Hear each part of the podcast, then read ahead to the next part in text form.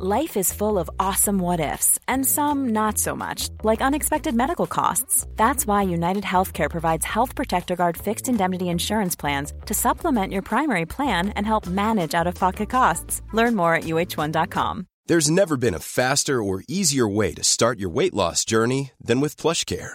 PlushCare accepts most insurance plans and gives you online access to board-certified physicians who can prescribe FDA-approved weight loss medications like Wegovy and Zepbound for those who qualify. Take charge of your health and speak with a board-certified physician about a weight loss plan that's right for you. Get started today at PlushCare.com/weight loss. That's PlushCare.com/weight loss. PlushCare.com/weight loss. Hiring for your small business? If you're not looking for professionals on LinkedIn, you're looking in the wrong place. That's like looking for your car keys in a fish tank.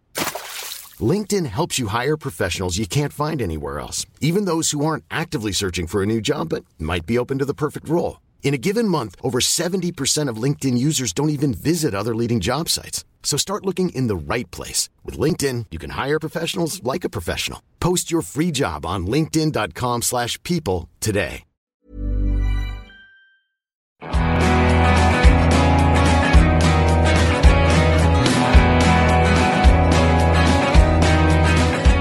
Hello and welcome to the Young Contemptibles podcast. I'm your host, Jake Brown, and in this episode, I'm joined by the one and only Paul Woodadge.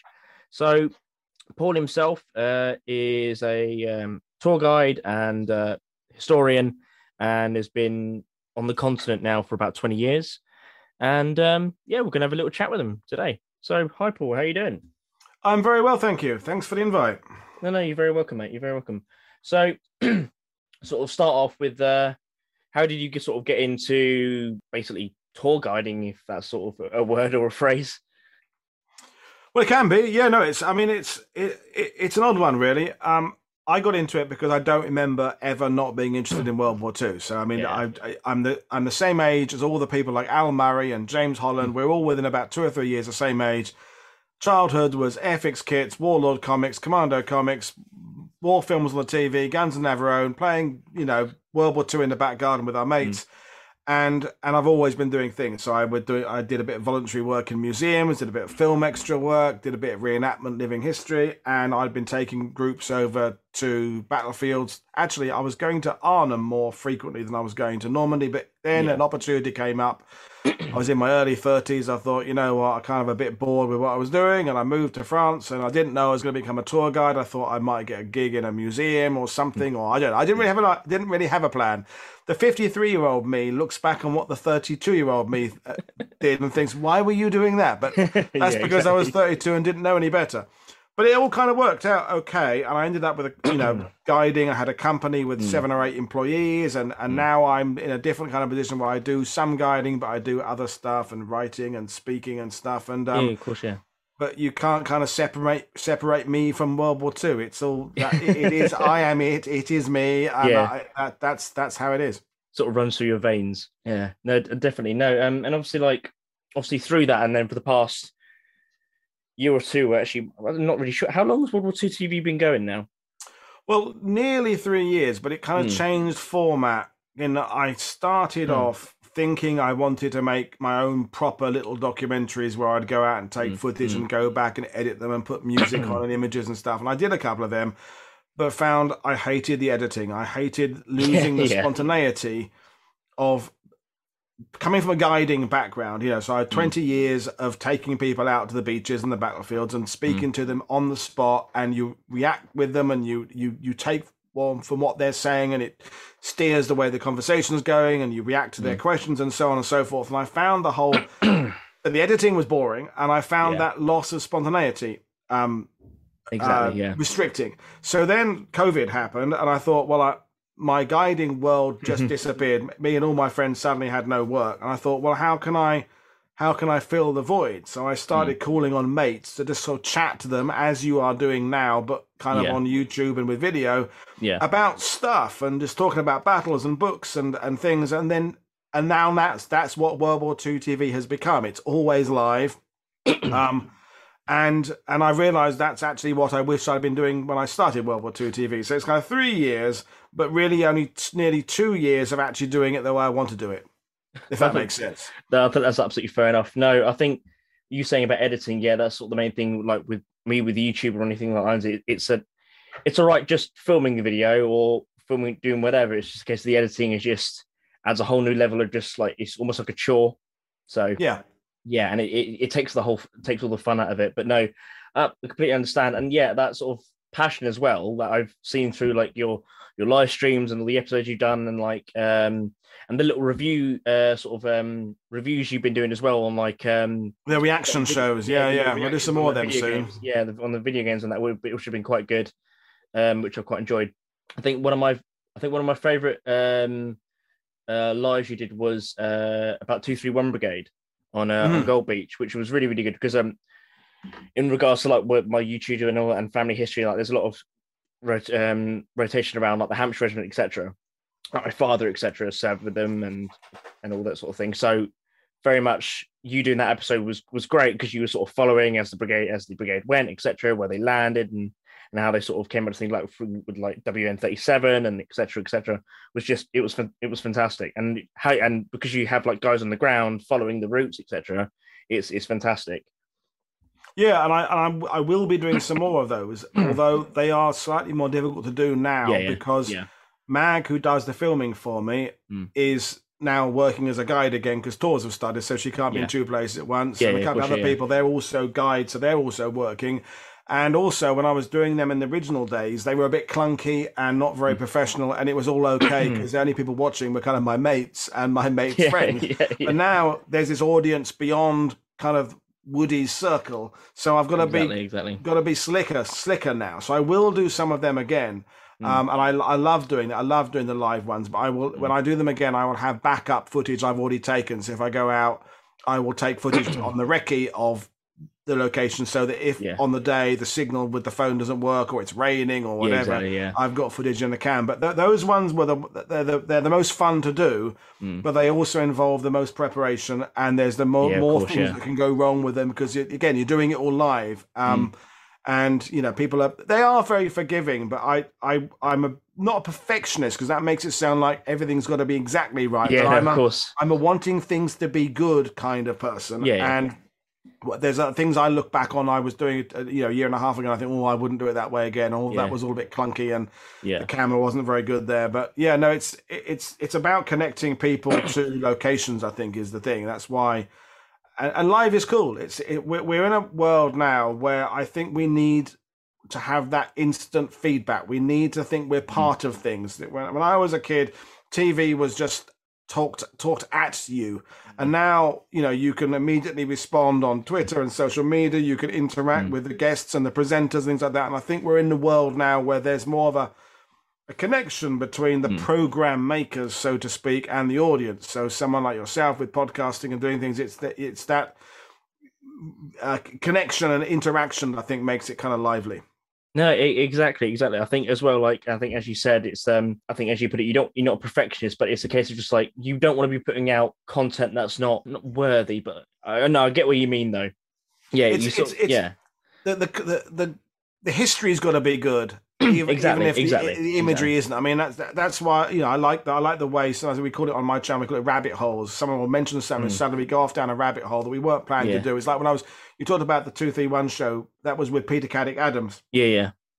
And I was doing a show where Peter was joining me live to talk about the Ardennes. It was very serious. We was having a big conversation about the German High Command and the folly of the plan, and suddenly out of nowhere Peter said, "It rather reminds me of the Whitney Houston autobiography I was reading last week." I was like, where the hell did this come from? I didn't know that Whitney Houston was going to come into a World War II show, and that Peter Caddick Adams of all people would kind of have a penchant for the late departed Miss Houston.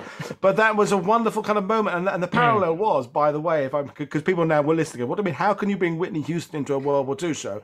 Is of the fact that she got caught up in things where people are saying yes to her all the time, and that's some of that demise of pop stars by no one being brave enough to say stop doing the drugs, woman or man or whatever. And there's a parallel with Hitler in that you get to that point where no one is prepared to say, you know what, Adolf, this plan is Looney Tunes, don't do it, because he kills people who say that. So there is a slight connection between Whitney Houston and Adolf Hitler in that regard. That's an amazing connection, actually. I quite like that. But it does make sense, though. No, absolutely, it does. Actually, thinking about it, yeah.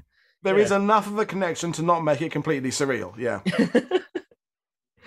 Yeah, you get that better connection with it, I think, as well. If you add things like that as well, it's sort of. Well, people love analogies. They love to connect things in what they're doing, and that, you know, that's going back to my guiding profession. The thing that I think separates a good tour guide from a bad tour guide is connecting the history to the people you're talking to, and as the same may apply if you're doing living history or something. Is that you shouldn't have a one size fits all presentation. Who am I talking to today?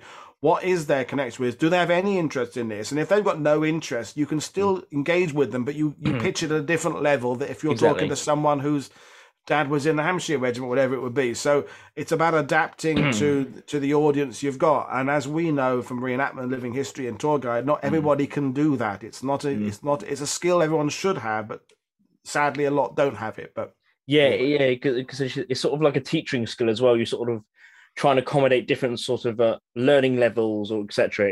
It's kind of like that, but on a more sort of broader basis, depending on who your audience is, etc. Yeah, no, exactly. It's definitely a thing, because obviously when I was doing my talk at the festival recently, that was the kind of thing I was like thinking my audience, and it was like, especially when I had family there as well, I'm like, okay, how do I thing this around? But no, it went all right, and it got, because I was doing it on Operation Sea Lion.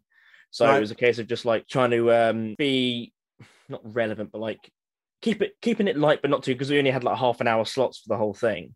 So it was a case of like keeping it interactive in a way. So I've got sort of a bit of bounce back between me and the audience, etc. So I can get a little bit of feedback. And so it went really good. And I had some good questions about like the auxiliaries, etc. And that was a nice little thing, which I then added some more bits into the next day, which worked really, really well. So yeah, it's just trying to. Well, that's the thing. Yeah, is that it's. You've got more than one chance. You know, there's always okay, the first one didn't go very well, the second one will go better, and you learn from it, and what have you. I mean, although weirdly, that's what I was starting to find a bit restricted by touring. In that the problem with me being a tour guide is that you're like all the tour guides in Normandy, you're doing the greatest hits pretty much every single day. You'd love to be taking people to the obscure inland where D Company kicked off on June the 17th in a weird battle for a little wood between a farm and a hamlet. But actually, what you're doing is you're doing Pointe du Hoc and Pegasus Bridge and Omaha Beach, and so. When you've done those stories a certain number of times, it does feel a bit, oh God, I'm just going through this again and again and again. Even though you're adapting it for the audience, it is becoming a bit samey. Whereas what I do with my channel now is that, so this week is raids and operations. Last week was Eastern Front. The week after, next week is kind of racism and tolerance for minorities within the forces. So I do return to subjects again, but essentially, I'm going into a completely new subject night after night, and I like that thing. Oh, here we go again. Where's this one going to go? And it means I keep on my toes with the research and the prep and stuff. But I love that. I love tackling new subjects. So it's interesting. Yeah, no, exactly. Because this is why I've really enjoyed like the content you've been putting out and everything through your channel, because it's something new every time. And I think you've pointed out when you've been talking about like. You doing tour guiding, etc. You want to sort of break those sort of myths as well about certain things, as well as trying to sort of guide people towards the more obscure and the more sort of unknown things about, say, the Normandy campaign in general. I think as well, which I think is fascinating, because as you said, like everyone wants to focus on Pointe du Hoc or Omaha or Pegasus Bridge or all things like that, but other things happen as well. Like obviously when you're doing. The recent episodes, I think was it History Secrets, wasn't it? I'm trying to remember his channel. History Underground. That's it. History JD, Underground. Yeah. When you've sort of been focusing on the little things, like when you were talking about like what happened on Juno Beach, etc., and what happened afterwards as well. And it was absolutely fascinating, and like the bits you're focusing on there, which has been great. And I know he's been trying to focus on more of the unknown bits as well. Which I think that sort of pairing is always great. But, he's great, and he just started doing shows again, because he's just come back from he spent the last month on the Polish-Ukrainian border. Out there, of course, on relief work. So amazing guy, JD. But I mean, my kind of the thing that drives me now is to make sure that we hear history from as many diverse voices as possible, because there has been a bit of a gatekeeper aspect of it being middle-aged white guys. I am a middle-aged white guy, straight, and so on, so. But there's, you know, I'm doing a show on racism next week, and it's well, not so much racism, but attitudes towards minorities and that. And you know, I could bring someone like Robert Lyman on to talk about the Indian Army in Burma, but it's important to me to find someone Indian to talk about the Indian Army in Burma, because that perspective of an Indian historian, I think, is what we're not hearing as much. We are still, you go into your local Waterstones, wherever it would be, a lot of the books they're going to be about World War II are going to be by white, middle class, often services background, male, straight, tweed wearing historians, and these are friends of mine, these people, and it's what they're saying is fine, but to me it's far more important to bring in a wide variety of voices, so that when we hear about these things, we hear them a different perspective and we go, oh, that's an interesting, I'd never thought about it from that angle before. I'd never thought about what it would be like to be a you know, a Gurkha from the Gurkha point of view, as opposed to the British Army point of view. So but that is the eternal struggle, is that, you know, you look at Amazon, look at who are publishing books on World War II.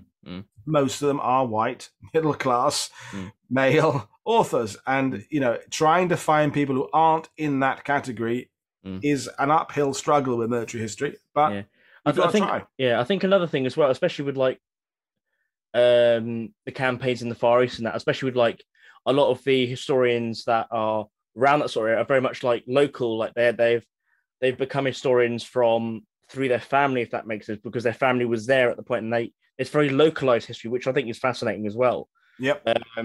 So they literally know, like, from the people who were there, what happened in their village at that time, which I think is always fascinating. I think there's the stories which are always great. So it's things like that, and I think absolutely you're right. We need to get those voices and tell those stories from that perspective, because that sort of gives a more wider view of the whole thing, because it was a global war. It wasn't just like, it wasn't just Europe, it wasn't just the North Atlantic or whatever, it was everywhere. So no, exactly, and it's, you know, I think we are at the beginning of a kind of an exciting period where we will be hearing about these things from other voices. I mean, it's like Market Garden, which is a perennial favourite of mine. Ian Ballantyne's book, for example, includes lots of civilian accounts. Now, you go back to the golden era of writing about Market Garden, so the 50s and 60s, it was mostly officers who participated in the battle. And again, I'm specifying officers, not so much other ranks. There were some classic other rank histories, and they were all in their various ways talking about who fucked up, essentially, where the blame lies. And that's all very interesting. And the debates about how the plan could have gone, should have gone, who didn't do their bit properly is all still very valid and still very interesting. Yeah. But the perspective of people on the ground is so much more interesting. So, you know, I did a book show with author Robert Madsen about Audrey Hepburn, the actress, of course, was in Arnhem or near. Yeah. Now, that was from the perspective of a biography about an actress, essentially. But hearing or reading the version of her life, because she was there and what impact she was having, and going through the war, the winter after Arnhem, and that, which was the massive, you know, food shortages and people not, you know, on starvation level food, fleshes out the story of Market Garden. So what it did for me was remind me that all those academic studies about who fucked up are interesting, but there's this human angle of suffering. After the British went back, retreated, and they're still debating who did what wrong. The Dutch are still there suffering, because now their city's been blown apart, and they're now see, not reprisals isn't quite the quite word, but there's a situation there that is worse because the British and Americans have pulled back, and that's the winter they had to go through. So it's fleshing out a story to get more sides to it. No, exactly. I think they're the sort of stories, as I think, as you said as well, about Market Garden, a lot of the accounts come from officers, etc. I think that's why I absolutely love, for example, Spike Milligan's memoirs. Yeah. Especially like I've read the books and everything, but I love listening to him reading it through the audiobooks, because it just brings a whole new dimension of just hilarity to the whole thing as well, which is just amazing. And because obviously he talks about the civilians and that, which he comes across in North Africa and Italy, etc. And it's just it brings a whole new depth. I think it's one of my favorite accounts of the war generally, from obviously from the North African campaign, etc. But it's the sort of the depth and the I think the humor is what sort of makes it kind of much more human, and obviously extremely British in how it is as well. Well, certainly with Spike, Irish, but still. But yeah, it's just British Isles sensibility. Yeah. I know. I mean, it's right. I mean, we did the show about Spike Milligan, of course, and on the channel, and since then, I've realised how many historians writing proper, serious studies of the Tunisian campaign are using Spike Milligan's memoirs. Now, as a teenager, I, like you, had the audio. I've still got the cassettes up, so I've got to transfer them to MP3 at some point. But I've got the cassettes. They're all on Audible as well. So yeah, I mean, the reason my box set's got it's got Spike Milligan's signature on it. I bought the limited edition, so that's why I keep the cassettes, even though I have no means of playing the cassettes anyway. I still, as a teenager, I was interested in the humour first. Yes, it was war stuff as well, but now realising they are considered to actually be a very accurate account of the Tunisian campaign, North African campaign, is really, really amazing. Peter Caddick Adams cites them, and the books on. I forget on the Tunisian battle that there's Longstop Hill. Because he talks about the Argyles, taking Longstop Hill, etc. And also talks about the Operation Oxtail by the Germans as well, where I think it was 5th Hampshires, and then the Royal Artillery basically fighting.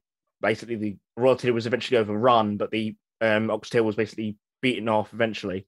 But yeah, it's stuff like that, because he uses the regimental diaries, etc. Yeah, it's fantastic. And he was meticulous. I mean, as Jane, his daughter, explained, he had all the military atlases, he had all the big operational books, and and obviously he was writing the book. It was a cathartic the books were a cathartic process for him. He wanted to make people laugh, because obviously that was his main primary thing, is make people laugh. But also he wanted to get the military detail right, so that any former comrades could read it and go, "Yep, I remember that battle. That's exactly how it was there." And so, yeah, fascinating. And yeah, interesting you mentioned him, because he's, to me, combining all those areas that I find interesting. If you can, it's easier to convey history if you're making people laugh at the same time, if you're hitting some kind of emotional note, than just the regurgitation of facts. And exactly. Now, I get sent lots of books by lots of prospective guests, and publishers get in touch with me now, and nearly all of them are very good. But occasionally you get one where it's just very dry, and you think there's a story in here that is being lost in this waterfall of data and information that's coming my way, that is, I'm losing sight of. I don't really care what's coming on the next page, because you're bombarding me with too much stuff.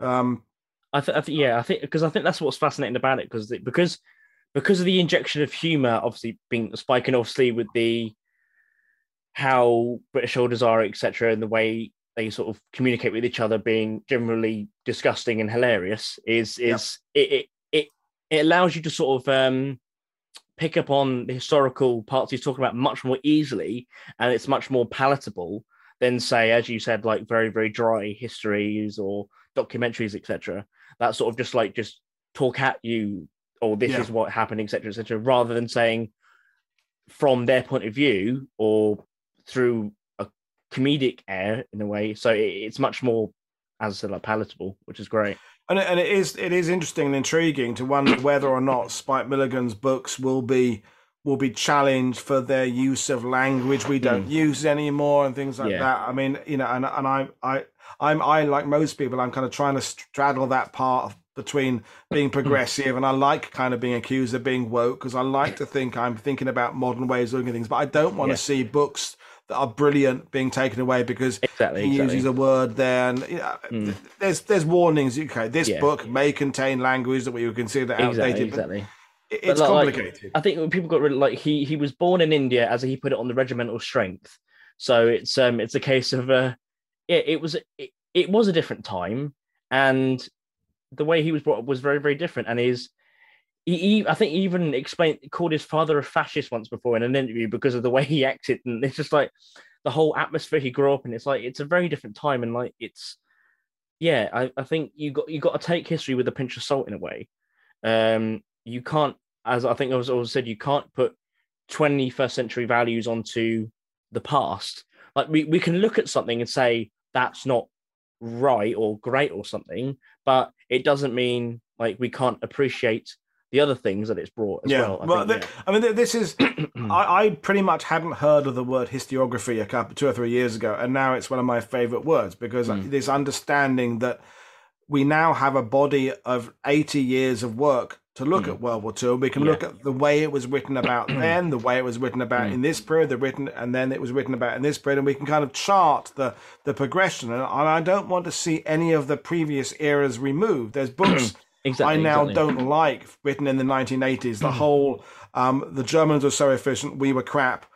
Max Hastings kind of writing Carlo d'Este, the American author, were doing that kind of thing. Martin Blumenson to a certain extent in the 70s, we were so crap and the Germans were so good. But I don't want to see those books taken out of people's reading lists, because you need to understand that's how it was written about now, and now we're in the John McManus, James Holland era, and we're writing about it a different way. And in 10 years' time, there'll be a different era. We'll have hopefully. I mean, I'm hoping I live long enough to see a proper broad study of the Normandy campaign written by a woman. just because whether it'll be good or bad, there isn't one yet. They're still writing mostly in the subjects that publishers think women readers would want. So women are still tending to pick on the kind of the SOE area, the kind of the female pilots, the nurse, and that's fine. They've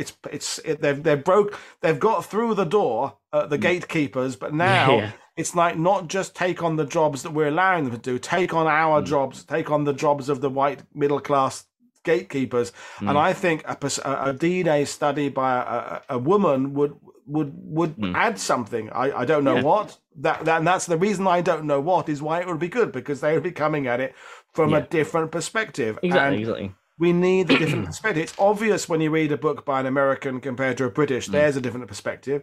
If it's written by someone who was in the war or more modern author, there's a different perspective. Therefore gender would give a different perspective as well. So back to this point, the more different views we have of these subjects, the more likely we are to be able to create our own informed understanding of what's going on. Exactly.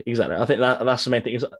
As I said, like, the more information you have, the better picture you can sort of sow of the picture you want sort of create in a way, if that makes sort of sense. But and there should never be a...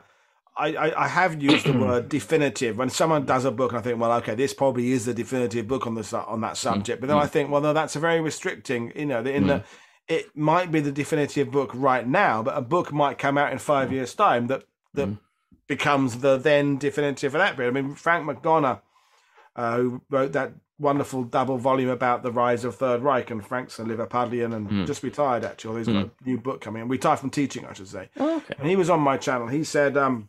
I fully expect my book to be out of date in 10 years, and I'd like to think it'd be out of date in 5 years. And that's really good to admit that, that there will be different approaches. I mean, the big thing we're doing right now is how our the current events in Ukraine will affect the way it'll have a physical effect on what archives are available in Russia, because we don't know the outcome and what's going to go. I mean, Russia's now just said, as they said today, didn't they? Boris Johnson is now no longer welcome in Russia. So, but that will mean historians going to archives may or may not have the same access. They may have more access, less access. Who knows what's going to happen? But there's that physical what's available. But there's also how people will be interpreting it, because we've been riding a bit of the last 10 years or so have been, but we must include the Red Army in our story. We must include the Russian contribution, the Soviet contribution. And that's understandable, that the Soviets absolutely contributed massively to victory in World War II.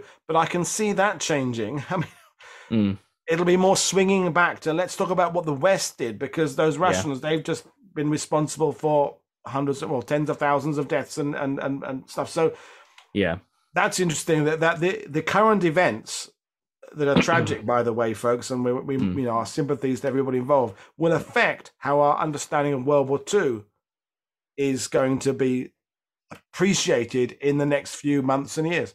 Exactly. I think as sort of puts a good sort of point on it, really, because you could sort of judge by how sort of the war is told by current events, kind of thing. So you could sort of see who's in more favour in certain points in through like the last 80 years or so, by what's happening in the current world. Like, for example, during the 60s, etc., obviously Russian contributions are a bit more subdued, etc., because obviously with the Cold War, with the Cuban Missile Crisis, etc., etc., weren't told in the West anyway. And then vice versa with, obviously, with like how the history is told in Germany, for example, compared to the West, compared to the East Germany, etc., as well. It's this whole sort of thing, and it's a very good sort of compass in a way to sort of point where like telling of the histories is going as well. It's and that's where historiography doesn't work until you've got enough of a body of work to look at. You need some years to examine it, where the trends are going. We couldn't have done it. We looked at historiography of World War II in 1955 because you only had 10 years of study of the war, but now we've got 80. And you know, you could make the case that the American Civil War, for example, the very best books have come out in the last 20 years, not 20 years after war, because now they've got 150 years of objectivity and historiography and looking at the and so it's an ongoing process. History is never written in stone. It's written in pencil. You know, it's there to be constantly addressed, reanalyzed, reinterpreted by each successive generation, each different nation. And it's interesting. We're now in an area where every country, if we talk about nationality, is in a different place on the journey. And when I've done shows about Romania recently, Romania is very much struggling to come to terms with its participation in some of the nastier aspects of things. Whereas France, where I live, has in the last 10, 20 years, we've talked about this on my channel, is almost happy to talk about its complicity with the Nazis. Like, I could probably go into the other room now and switch my TV on and there would be a documentary about France's role in the Holocaust. It's like, yes, we know it's happened, and we're now going to make our own content about it and talk about it, and we're going to claim that as their own history, but in a sense that they've learned from it, kind of way. So Romania is in one place, France is somewhere else, Britain. We've got to get over. We've got to decide what we feel about Churchill. I think is our big thing that's kind of we're stuck on that, and that connects with the Battle of Britain, the Blitz spirit, and everything. But Churchill is a rock around our on our shoulders in a weird way that we kind of need to say, okay, He's neither completely good or completely bad. But at the moment we're stuck with, some people think, oh, he's the best we've ever had. Others say he's a villain. We've kind of got to accept he's neither. He's somewhere in the middle and kind of move on. Exactly. I think this, and again, like it's a case of like, especially with Churchill, as you're saying, it depends who you're asking as well. As you pointed out. Yeah, when and like, what country the person you're asking is from. Are they from France? Are they from a certain part of France, for example? How do they feel about certain things like Mirza Kabir or things like that? I think that's the whole thing as well. And it also depends on like what sort of political view, like side are they taking on the whole thing as well. It's a minefield of. It is. I mean, the one that got me a few weeks ago was because the thing that somebody always comes up with Churchill was the Bengali famine, of course. Yeah. And someone was, and that's an interesting debate, you know, where resources were being sent, and it's an interesting question to ask, and you'll get lots of different versions. Yeah. But I read this thing on Twitter that was doing the rounds. Is someone said, Churchill started the Bengali famine. I thought, no, hang on. Yeah, there was a Japanese invasion of Bengal. Yeah. We can definitely debate what the response was to it, but he's not a deity. He didn't actually cause a lack of rainfall. I mean, and that I found it was extraordinary how it can go to such a level, you know, that he's being blamed for starting it. Yeah, okay. I think that's sort of the horrors of social media in a way. It can, especially in the last sort of 10, 15 years, it can stir up so much falsehoods as well, just about anything. Like it's like, oh, we're starting a rumor at school, but this is completely different. You start a rumor on the internet, it can explode into becoming within books, etc. By within the next few years, it's insane, things like that. Like with Churchill with the Bengali famine, or anything really, or like, and we have to accept Yeah, and there's battles we can't win, metaphorically speaking. I was at pub Saturday night, and you know the Napoleon being short thing, for example, is a really good example of it. Literally doesn't matter now how many academics come out and say, you know what, he wasn't actually that short. He was just about average height, maybe a bit higher than average height. He was taller than Nelson, so. Yeah.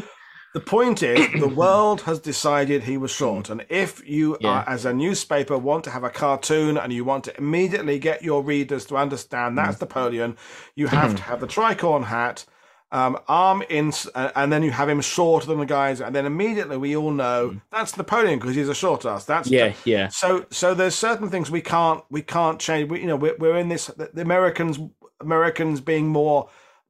Dominant in Normandy kind of thing, I think is something that we can't really compete with now. That it is what it's. Saving Private Ryan and Band of Brothers, for example, have had a global reach that all the historians who come on my show don't have combined times 10. So we have to accept the fact that Band of Brothers, and I love Band of Brothers, by the way, had a huge effect on perceptions, and all we can do is just try and keep. We'll plug in a way to tell the stories you want to do and appreciate those series for what they are, but understand that they have had an effect and we can't, you can't compare popular history, movies. The Operation Mincemeat movie that people I know are going to see it today.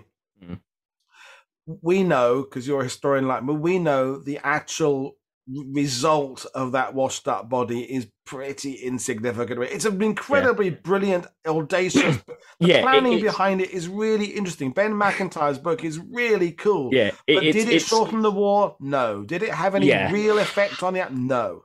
No. But it's almost like amazing, sort of almost like a heist kind of fictional idea in a way with how it sort of all went. But as you said, effect really not great. Like with the whole broad picture of the whole war and the Mediterranean in general and everything else, it's like, it doesn't really have much of an effect, but it does make a great story. Yeah, but if the Sun newspaper are going to be talking about the premiere, their headline will be new movie that talks about the story that shortened the war. It's like why Hunting Hitler was not hunting. It was not hunting obscure Germans you've never heard of who may have got to South America. Yeah. It was Hunting Hitler because we know who Hitler is, and so the program works on that level. The simplicity of the title, but absolutely. Yeah, so there's battles we can't win, and I mean I fully know that in my YouTube channel, which reaches the low thousands on a good day, is an absolute. Pissing in the wind in terms of what I'm doing to make a difference to the history world, because the 15-minute history stuff, the animated stuff that I've done some reactions to are reaching millions, and absolutely and that's it. But I'm doing everything that YouTube says you shouldn't do. They say you shouldn't do shows longer than 5 and 10 minutes. You should have lots of animations and things like that. You should never do them live. They should recommend editing it, making it. So I've got an audience. It's a small one, but they're loyal and they are getting, I think, good history. But you have to accept the fact I'm not going to change the world doing what I'm doing. Exactly. Because I think you got onto something like you're not only making or producing or sharing history, obviously, for people to absorb, etc., but it's also for yourself in a way. To sort of like you're creating something you enjoy, you're creating something that you think is important, etc. I think that's the whole thing as well. Which that's what I try to do anyway with my channel as well. And my videos can go on for however long, depending on how much memory I have on my phone. But it's one of those sort of things. I think that's why as well, I've sort of branched into sort of doing small videos, etc., through things like TikTok and that as well, to try and maybe get on the wider audience. Like, for example, who I do the podcast alongside with, Stephen Davis, he... has a YouTube channel called Living History UK, as well as doing Living History UK on TikTok as well. And within the space of a year, he's reached over 90,000 followers on there, which is insane. It shows the sort of quickness and that kind of thing. He does regular live streams though and everything. So he etc. And he's trying to sort of branch more out into sort of reproduction stuff as well, in the way of like creating World War II, like actual rations, etc. Things of that sort of nature to sort of expand people's historical knowledge on the way of like that sort of side of things. I was thinking, like you're saying, it's a good way of connecting people with history is like through food, for example, because it's that one thing that everybody uses, obviously. So that sort of side of things. So yeah, no, I mean, do you know Richard Townsley, Dickie Townsley? Oh yeah, absolutely. Yeah, I know Dickie. Yeah, his TikTok one about either surgery in the First World War or Second World War, that'd be like 1.5 million views or something. I mean, that's just gone absolutely viral. I mean, I've known Dickie for years and years and years and years and years, 20 years. Yeah, it's amazing. Although I do wonder with TikTok, because I don't use it, whether it's more disposable. People kind of watch it, but then they've moved on to something else immediately, and they, like a goldfish, they've forgotten that. Yeah. I mean, you're chipping away a bit, but they're kind of moving through things suddenly, and finding stuff again on TikTok isn't the same way as kind of the. I like to think the body of work I'm doing will kind of still. If I get run over by a bus tomorrow, the stuff I've done will still kind of be there. True. And it's accessible, and people can find it theoretically, but Anyway, you wanted to ask me about living history as well, because you brought up living history there. Yeah. We'll go into that in a little bit. Yeah, so it's a bit of sort of 2 and 2 with the whole TikTok thing. It's like, yes, there's sort of the people who sort of breeze through it, but also it's sort of shown its sort of strength actually, because obviously, as I said, I did a talk at a festival, which was the Living History UK Festival, which we hosted not weekend just gone, but the weekend before. We had about, I think in total with the tickets bought online and tickets bought at the gate, about 1,500 over the 2 days, 1,500 people. Right, yeah. Which for a channel basically that started only over a year ago is insane, and it expanded. We had like really big groups there. We had people like Ramsey Green and Simon Rotherham Moore and that doing talks there as well. And do you know a guy called Dickie Bass? Yeah. He did a talk on SAS Jeeps, etc. And he had his group down the bottom near one of the barns, which was amazing. And things along that lines. Sadly, Dickie Townsend couldn't come. I think he was working that weekend. But no, he honestly, his great. His great knowledge on medical history is absolutely amazing, because he did the sort of medical stuff for like a training event we did last year. We did like a trench event, which was absolutely amazing. The way he sort of tells it is hilarious as well.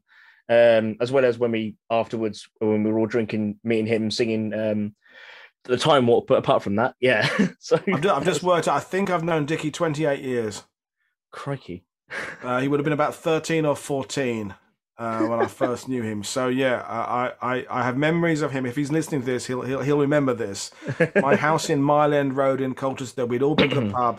And he may have not been, we were drinking at home because he wouldn't have been old enough to drink in a pub. And I was sensing he was going to vomit, and I remember picking him up. And I somehow, with two hands, I held him by his belt and opened the front door and launched him out, so the vomit went outside onto my driveway, not on the carpet. That's my an early memory of Dickie Townsend. But seeing where he's gone in the hobby, the profession, is absolutely amazing. And right at the beginning, he was always interested in the medical side of things. I remember him turning up, and his battle dress was a bit too big for him because he was still quite little. I mean, he came out cadets, really. Yeah. And he had the show dressing bag, and that was, he said that I want to do something about medics, and we brought him into our living history group, and there he is still.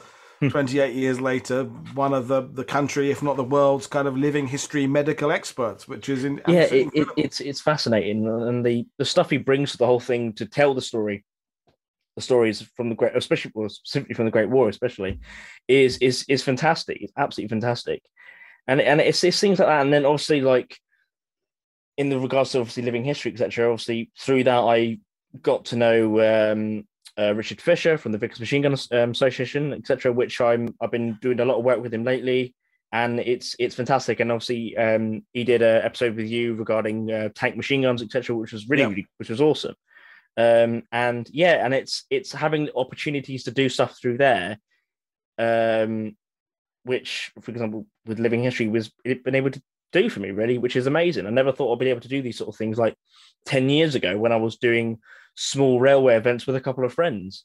It's just amazing things like that. It all comes back to the communication, because Dickie, of course, going back to Dickie Townsley, he got his training, so to speak, at Kentwell Hall in Suffolk, so he was doing multi-period stuff with them, so he was taught that this is first-person living history. This is how you communicate there. And, in a weird way, I haven't worn a uniform since 2004. So my last event was the Arnhem Airborne jeeps and what have you. Mm. And although I keep in touch with lots of people and I follow what's going on, part of me thinks it's still stuck where it was when I started. It's kind of the put pup tent up, put ground sheet in front of pup tent, layout kit on pup tent, stand behind plastic tape, and when people come along, answer their questions, but don't come to put on a show. I know there's people doing a lot more than that. But a lot of living history reenactment is still in that place there. Yeah. And I think that there needs to be more theatre, perhaps isn't the right word to it, but multi-sense approach to this, you know, to putting on a show and bringing people into a world more so. But but of course, as I always say, having lived in Normandy for 20 years, I live in where reenactment is Disneyland, worst, basically. So most of what I see is painfully awful, and it has made me a bit cynical. I've also reached middle age, so I'm getting more cynical anyway. So my friends here who are not from a reenactment background, it gets to go late May, they kind of, Woody's going to start getting angry, Woody's going to start seeing things and cutting on Facebook and saying, oh my God, I saw some people out today. So I try and not do that, but Normandy is where a lot of it is really poor. I think as you put it in previous episodes, in that it's like the Disneyland of reenacting in a way. It's I've seen so many things, and and the good stuff just gets lost in the crowd, unfortunately. But that said, you know, because I did a little series about living history, I'm still definitely a fan of it as a concept, whether it's living history or reenactment. But it's like anything else. There's good and bad, and I think, like with YouTube, like with writing books, like anything, the people who are doing it well can't do anything about the people doing it badly. All you can do is keep on doing what you're doing, and maybe hope that you send out some kind of aspirational message to the people who are doing it crap to elevate. But I don't think we're going to. Because I wrote that piece for War History Online, must be 4 years ago now, about reenactment standards. Every now and then I get a Facebook message like, are you the guy who wrote that article? I go, yeah. Do you think anything's changed? I go, no, not really. And I don't think it will. I don't think, you know, that the people we all know who are doing it badly don't want to change. They don't care. And so I don't think there's anything you can do about them. They are, in a sense, a lost cause. All you can do is just say, okay, what am I doing? It's the same with there are bad tour guides. There are good tour guides. My feeling is if all the good tour guides keep pushing their game upwards, eventually the bad tour guides won't get any work. They won't get invited to events. They won't, in reenactment terms, they won't. Yeah. People say that lot really are hopeless. They'll have nowhere to go. So exactly. I think absolutely. It's like there's all, like, for example, analogy, like there's always bad builders and there's good builders. So there'll always be a crap element to anything. Absolutely. And as you said, if you raise your game as much as you can, then obviously you'll get more attention, you'll get more airtime, as it were, in the sort of sense of like through events or whoever's organising something or whatever. But also as well, I think there needs to be a more constructive way of like approaching it as well, like attempting to help them. If they won't accept help, then they're beyond relief, they're beyond help. I think there's a case of it. We can slag something off at this, that sort of thing, but we can't just do that. We need to, like, if we can help where we can, let's do that. Yeah. And then I made an attempt with the shows I did. The living historians I had on, the reenactors I had on, all had another string to their bow. They weren't just reenactors. They either worked in museums, or they were qualified historians, or they were authors as well. And people said, well, you chose those because they were those. I said, well, yes, I did, because there are people out there who absolutely despise reenactment on any level whatsoever, and they are completely dismissive of it. You know, historians I really respect who are very, very vocal about this, and partly they've not seen the good side of it, so that they are they've seen the worst, and there's a lot of bad out there to see. Absolutely. But also, what I'm thinking is they are though unfair about it, because they would give, if someone had written a book and it was a really bad book, they'd still give a bad book somehow more status than a bad living historian, because a book has a worthiness about it. Well, it's a book. Yeah. Whereas I think there's definitely a stigma that if you're just a reenactor, you're just a reenactor. Now, you know, Taft Gillingham, who is probably the most respected World War I and World War II costumer, is basically just a reenactor. And I've known Taft for longer than I've known Dickie Townsley. But Taft has no qualification. He hasn't got I haven't got a degree in history. I left school at 16. Me and Taft are very similar in that regard. We grew up 20 miles apart. We're about the same age. And yet he's absolutely world renowned for what he does there. So his when the question comes up, what is a historian? You know, he quotes the Oxford English Dictionary, which is, you know, someone who is an expert in history who conveys information to others. Taff is a historian. Now he doesn't have any sniffiness about what he does because he's been accepted, but he is in many ways just a reenactor. He wouldn't describe himself in that way, but that is where he began, and that is yet he's regarded. So I don't know how the reenactment living history world can break out of this this way they're perceived by others. But then the same applies to YouTubers or tour guides compared to academic historians as well. Exactly, so and each of these areas are very they're very closed off in some ways. They all kind of we are who we are, and we don't want to collaborate with it. I like using everybody, you know, anybody on my channel, you know, the authors, PhD candidates, reenactors, collectors, people who've just been running a website for 20 years. I'm doing a show about the Long Range Desert Groups too. Oh, fantastic. Zach, my guest, is basically just a guy, it's been his hobby. He's not ex-LRDG, he's not ex-British Army, he's not an author, he's not a historian, he's not, you know, he is just a guy who has spent a long time playing with the vehicles, collecting the gear, collecting the archives, putting the stuff together, running a Facebook page, and now would be considered a really good expert. But is he a historian? I think he is. Some people would say, no, he's not, because he hasn't got this. I get letters, an email, well, not letters, I get emails quite frequently. Every month I get them from people telling me I'm a fraud, I'm a fake, I shouldn't be doing that. I've had people email or my guests saying, you shouldn't be going on World War II TV, that guy isn't the proper historian, blah, blah, blah, blah, blah. So it's... And by some definitions, I'm not a proper historian. Depends what you mean by proper. So. I absolutely agree. Like, absolutely agree with you. Like, it doesn't take a piece of paper with say whatever honors on it to say that you're a historian, because anyone could be a historian in my view. Because if you're telling history, if it'd be about World War II, whatever, to your family, and you're trying to present it to people and in an interesting way, etc., you are telling history, you're a historian in that sort of way. And no matter what you're doing, I think it needs to be a much more open thing, because I think, as you explained like earlier with other things, there's a lot of this gatekeeping, etc.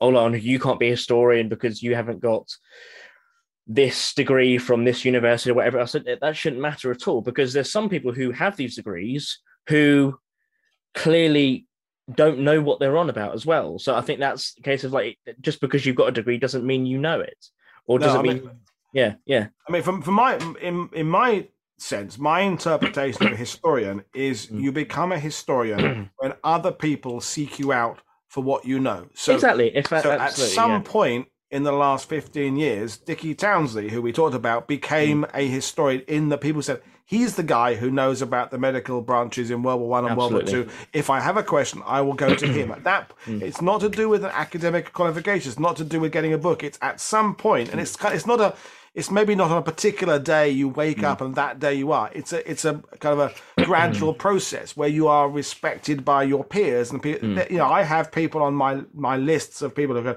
who would I go to if I want to know about? So if I want to know about World War II rations, I would go to Ramsey Greene. Exactly. Literally, as I'm literally about to say the same thing. Yeah. And if I wanted to know about American rations, it would be somebody else. And if it was about army pay books, I would go to Alistair Taylor up in Scotland, part of Monty's men, who could I think he's got like 300 or something original AB-64s. So he knows what they are. So by that regard, he is a historian. And so that's that, you know, when people who tell me I'm a fraud, I go, well, okay, then do you want me to list the books where I've been given a thank you for giving me information? I can do that if I want to. Yeah, anyway. I think when people say that as well, I said, well, it's like you don't have to listen to me. You can go anywhere else if you wish. Yes, and off is an option. Yes, yeah, not watching me. Yeah. Exactly. Like it's when people like comment on like videos or whatever, like, oh, you don't know this. So, well, you can go elsewhere. If you, this is a free country, you can do what you wish. Do you get the ones where it's not what you said, it's what you didn't say? It's going, you didn't talk about this. You go, well, you know, You could be talking for 2 hours, and they'll say, but you didn't do this. You go, yeah. There's always things I didn't do. There's always other things we could. Can you please judge me on what we did say rather than what we didn't say? I mean, yeah, there's some subjects I cover that are massive. You know, like the Battle of Normandy.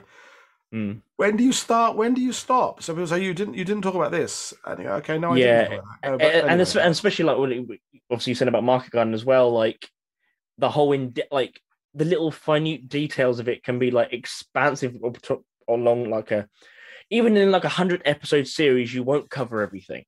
Like it's impossible. You'll never get there, especially on your own. And opinions will never change. You know, that when we've done shows on people like MacArthur, Patton, some of the figures that are very divisive. Yeah. There's very few people who go into those programs in that middle area where they're undecided. They go in loving the person or hating the person, and nothing you say or your expert is going to say is usually going to change. There are a handful of people who are in the middle, but they are real minority. Most people have made their decision years ago. Yeah. Nothing you're going to say is going to change their mind on that. Personally, I like to be my preconceived ideas to be challenged. Then nothing satisfies me more than ending a stream and going, well, that's completely changed the way I analyze it. I might take a week to evaluate things, and I may actually return to my original opinion, or I may not. But nothing's more fun than going through that process of analysing your own position and realising, could I defend this in a pub? I used to think this, but now I've had this other alternative position. Could I now still defend my position on that? And you go, well, I think I could, or maybe I could. Exactly. You've got to be open to new ideas. It's important. Absolutely. Like if somebody used to talk about patterns, like I think for a long while I was sort of fond of pattern, etc. And then after sort of looking more into it, etc. and my position has sort of changed to the almost opposite direction, where I have a lot of distaste for pattern, etc. But that's from my view anyway. Absolutely, everyone has their own.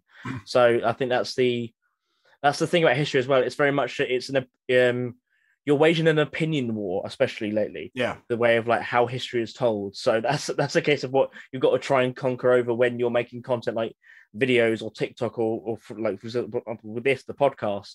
It's a case of like trying to sort of like, can we sway people from the prejudged opinions, etc., or give them something new to add to it, or along those sort of lines? So it's always one of those sort of things. And you know what? As I've learned, it's okay to just say you don't know. You know, if someone now says to me, "What do you think of Patton?" My default position now is, you know what? I don't really know. I still haven't really decided.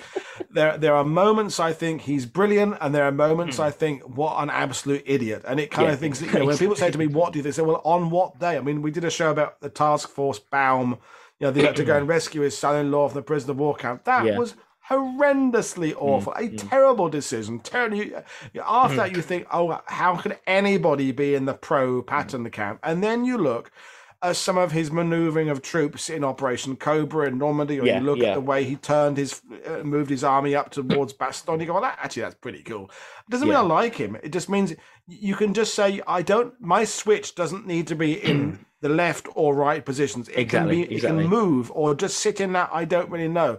But we're in an era where it seems there is this need to just say, this is it. Exactly, you know, it's back to Churchill again. You know, my feeling about Churchill is there's things about him I incredibly admire, and there's things about him I really despise. And it's okay. It's okay to say that. And it's okay to say, you know what, this particular time I quite like what he did. And I mean, and this occasion I didn't. I mean, I'm not a Trump lover. I think it's fair to say anyone knows. When he came to Normandy for the 75th, so it was, what, three years ago? Yeah. I was really wary about what he was going to say in his speech, and people knew I wasn't at the cemetery. I could have been. I had an invite to go there, but I forget where I was. I was doing something else. Mm. And people say, oh, it's going to... So I'm really worried about what he said. But actually, it was okay what he said. His speech was okay. I was like, okay. And so my friends who knew I hated him were like, but you're saying his speech was okay? I said, because it was. I'm not going to say... I don't like him, but it was all right. It was all right. It could have been a lot worse. I've heard worse. I think this is the thing as well, like, especially with like today's, with politics and around everything, it's very easy just to go, oh, I hate everything he does. Doesn't matter what he does, even if it's good for something or someone or whatever. It's just that, oh, I absolutely love him no matter what, how bad he does. I absolutely love him. Yeah. It's that having that nice middle ground when you can, like, I can address things. That person or whatever, they do well or do bad, etc. And you have to take that on with history as well, because otherwise you'll never have a clearer picture of like the whole body of things, or attempt to at least try and suss out a person, and as best you can anyway. Like, for example, with Montgomery, there are things he did which I thought were fantastic, and the way he attempted to rebuild the 8th Army, etc., when he came to North Africa, and how he tried to put them through training and get them up to speed, etc. But there's also things like, for example, pushing on after El Alamein, etc., the sort of cautiousness, etc., and how he acted in the Normandy campaign after the initial landing, etc., were like a bit like, okay, how does this work, etc. And obviously with Market Garden, etc. But as a whole, there are the good and the bad. So it's human, like with every person, like with Churchill, like with Patton, like with everyone. They're all human. One of my favourite stories, which I'll share with you, is I was having a few beers a few years ago. Pete O'Meara. So Pete O'Meara played Dyke in Band of Brothers. Oh, yeah. And Pete had gone for the role of Spears. And didn't get it.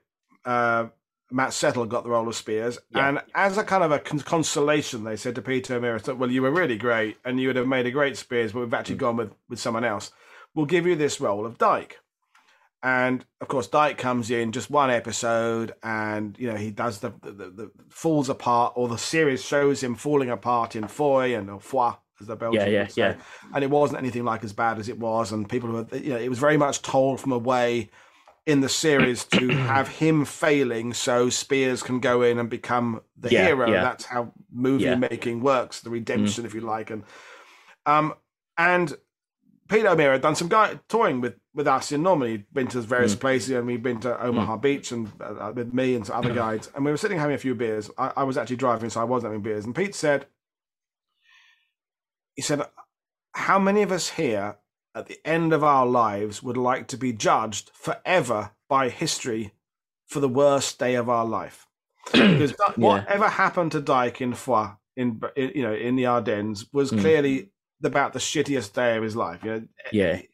I've had those days, you've had those days where everything you touch turns to shit, you piss people off, you upset people, you're cranky, everything you do goes wrong, and then the next day you go, okay, I'll make amends, and you go and apologize to people you're an arsehole to, you delete all the Word document you've started and start again, and you reset the clock, so to speak.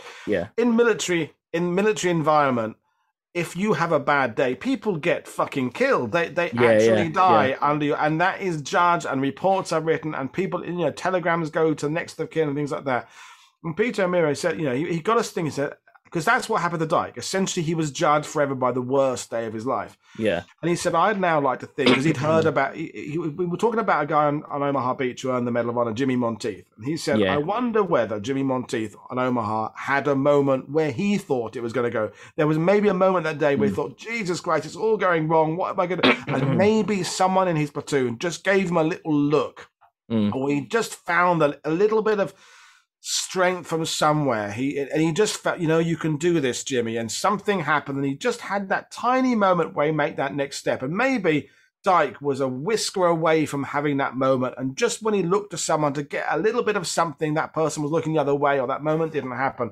And it's a terribly fine line between that moment when you go on and you save the day and you knock out the machine gun and you become a hero and you earn the medal, and you don't, and someone else does it for you. And it's one of the most profound moments in my life when I've tried to kind of take that forward and say, when I'm criticizing a general or a commander or someone, is go, you know what, try and look at their whole careers. Try and, when people come in slamming Montgomery or Patton, they were also human beings. They had friends, they had families, they had wives or to go to. In Montgomery's case, his wife had died. And just give him that. Just get the fact the guy's wife had died. Just give him...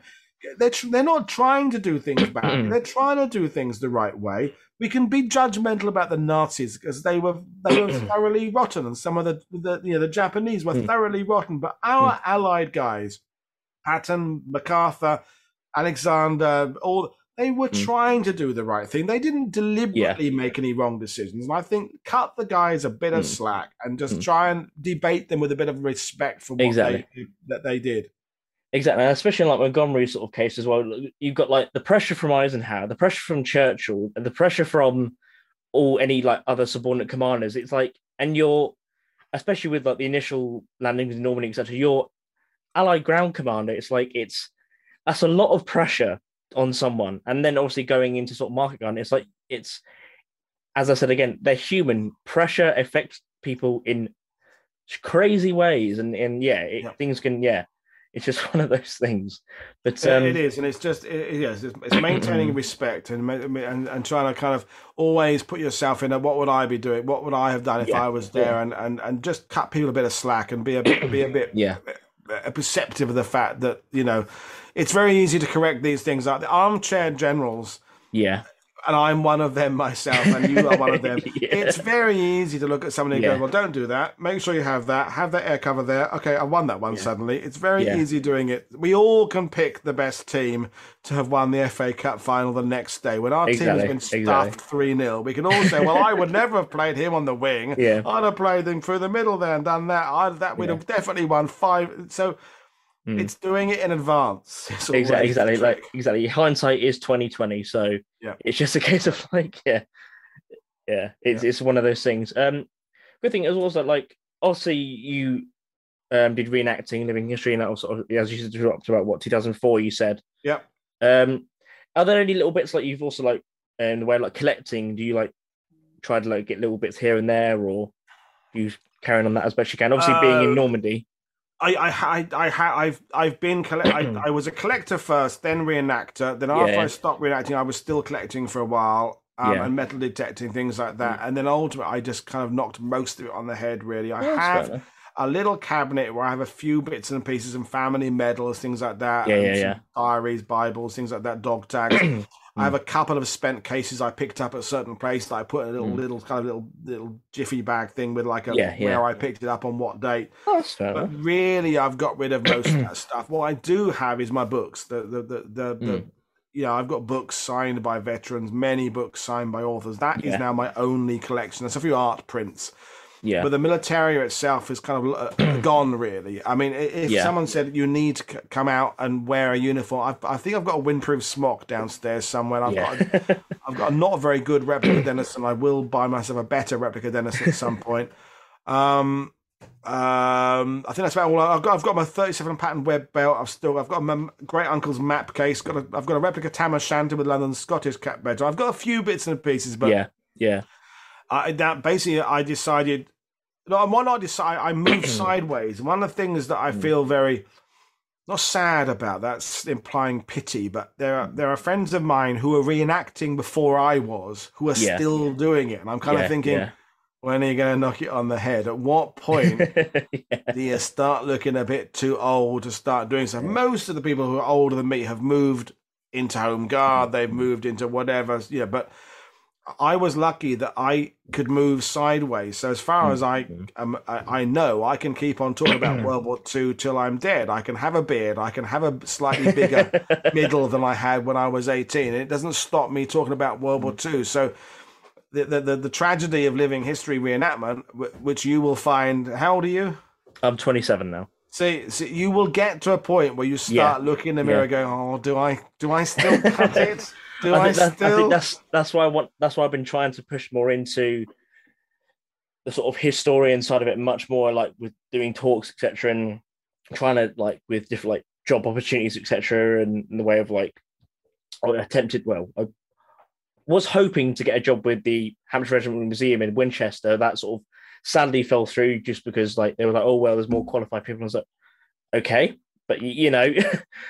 You win some, you lose some. It's just one of those things, especially with job, etc. It's you try to expand, but I think that's why I'm quite enjoying through things like Living History UK and also helping people Richard Fisher in that as well, getting more into that side, I'm discovering more things and becoming more involved with obviously the Vickers machine guns, etc.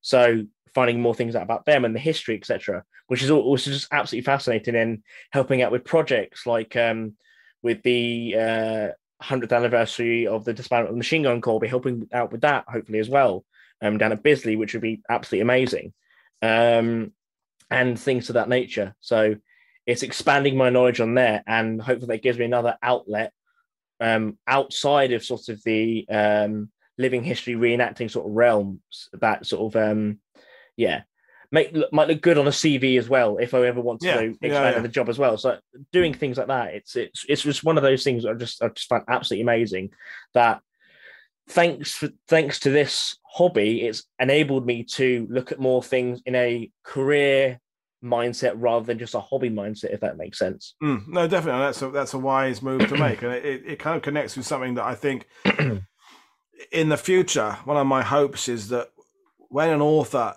is doing a book on, let's say, the King's Own Scottish Borderers at Market Garden, it won't just be a book. It will actually be a release of a kind of a multimedia thing where the book will include the scan code, so you can go to a website where the aerial photos are available there in high resolution. It'll have the connection to the Pathé and the Imperial War Museum footage that accompanies that particular thing there. It'll go to a display where a reenactor or living history would be standing there. You can do a 360. You know, what was a guy in the King's Own Scottish Borderers wearing at Arnhem, and you can. So it won't just be here's the book. It'll be here's the project. Yeah, and it will be.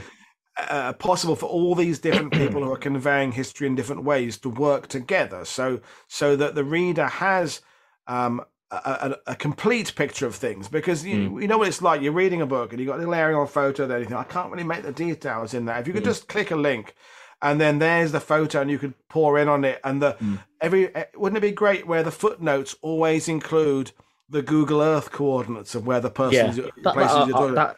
That would be awesome, idea, wouldn't it? You know, and we're not quite there yet, but we're getting to that kind of way where people will start, because they're using Google Earth to do the research. So it's now a question of, okay, so here's the book, but then here are the downloadable routes. Here's how you can, like the James Holland's Sherwood Rangers book, for example, could have included, because he was there putting that route together. It could have included. Here's all the stop off points, so that if you go to Normandy, you can follow this through. So I think that will be hopefully where all the people who are coming at World War II from different directions will merge in this kind of release of media. But you know, absolutely, because also and there's also a certain certain access point for Google Earth as well, that there is functions where you can do it, where it uses like older photographs and that, like aerial photographs, to map it out as well, which is also, I think, quite a good tool to be used. The Project 44 Canadian website is brilliant for that, which, you haven't seen that one, is amazing. I mean, it's still mostly Canadian Army. They're going to be doing British Army and stuff as well. So fantastic. You can have all the different overlays and the war diaries come up, but it's a voluntary thing. But they need to, you know, the historians need to know that place exists. They need to work with the historians. The author needs to, you know, and which again comes back to this idea of the middle-aged white gatekeepers of history. There are people writing who are writing the same way they were 30 years ago, which is fine. Their books are still brilliant, but these people need to embrace what's available as well. And publishers would say, okay, you can't just do the book, Fred. You've got to do the multimedia packet as well. You will have to go and do YouTube presentations and podcasts, things like that. And that way we can move forward. Because one of the things that where I have an author on my channel, and they say, you know, that because they kind of think, they're going to suddenly get loads of book sales because they appear on a channel, and you go, well, you'll get some, but a lot of my audience don't buy books. Now, I find that very weird, because at 53 years old, if I want to know about a subject, I buy the book, and I buy the actual physical copy. I don't do Kindles, unless I absolutely have to. Yeah, I've never been a fan of Kindles. I like the pages. But my stepdaughters, their primary understanding of things is the internet. I mean, they have got books. They're not completely. Yeah, but the point is, there are people who watch my channel and they listen to History Hack and they go to the Rich Vickers YouTube channel who don't buy books. They won't buy those bound books, which is now selling of the, you know, the manuals and stuff. They won't, but they will watch his videos. Now, will they support him? Some of them will, some of them won't. But the point is, those people are there, and that is, we again, it's like the Band of Brothers thing. That's how people are learning about things. People are going onto YouTube. They are going and listening to podcasts. We either bring those people in with us. It's like the video game thing. I know historians who say whenever they get contacted by a video game company, they just ignore the email. And I go, well, why? That's respond, because they're going to make, presumably, if a video game company contacts historians, because they're going to make the game anyway. They're going to make a game about the whatever. Let's say it's the King's Own Scottish Borders at Arnhem again. That's my analogy. But if they contact someone who's written a book about the King's Own Scottish Borders at Arnhem and that person doesn't respond to the email, they'll go elsewhere. If you respond, you might be able to have those game makers incorporate stuff from your book, helps your book sell, make sure the video game is more accurate. It helps everyone at the end of the day, exactly. So I just because it's a video game, there's some people who look, oh, it's a video game, I don't care. They turn their nose up at it. Like the whole with reenacting as well, some people turn their nose up at it, and like with other things as well, they sort of think, oh, that's not going to be able to tell history well, or whatever it may be, whatever subject it may be. I think that's just one of those things. Well, there's the big World War II, the big D-Day event in the States is Connaught, I think, is in Ohio or something. D-Day. Yeah. And I've got people who go there, and it's got a not a brilliant reputation. It's got a bit of a Farby kind of reputation. Yeah. But the point is, its reach is enormous. Yeah, way more thousands of people go and attend that event than will ever in that state read a new book on D-Day. So my feeling is there's an audience there.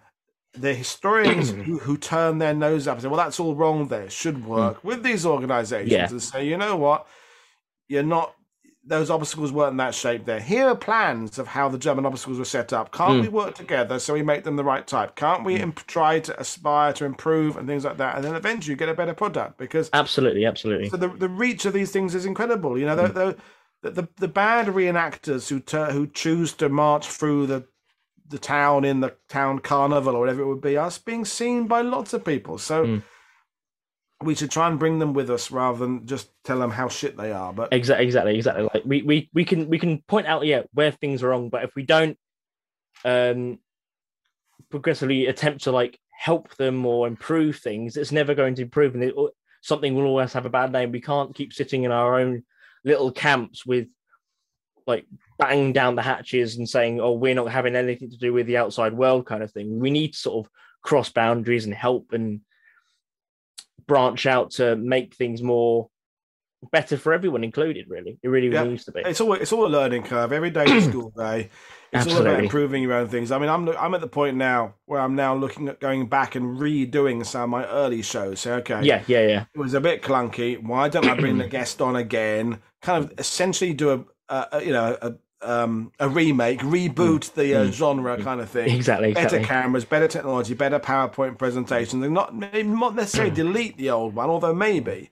Yeah. But but that's I could just say, okay, no, that's it. That's all it's going to be. I can't get any better. No, to aspire to do better, I think is good. And I'm learning all the time, and it's important to always keep on that quest to learning more stuff and finding better ways of communicating and finding better versions of stories and better history and keep on debating those things that need debating.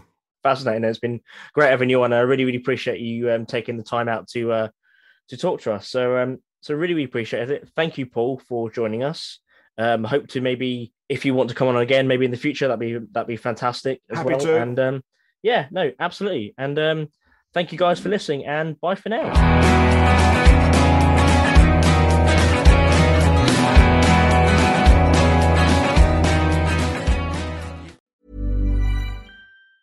Hey, it's Danny Pellegrino from Everything Iconic. Ready to upgrade your style game without blowing your budget? Check out Quince. They've got all the good stuff, shirts and polos, activewear, and fine leather goods, all at 50 to 80% less than other high-end brands. And the best part?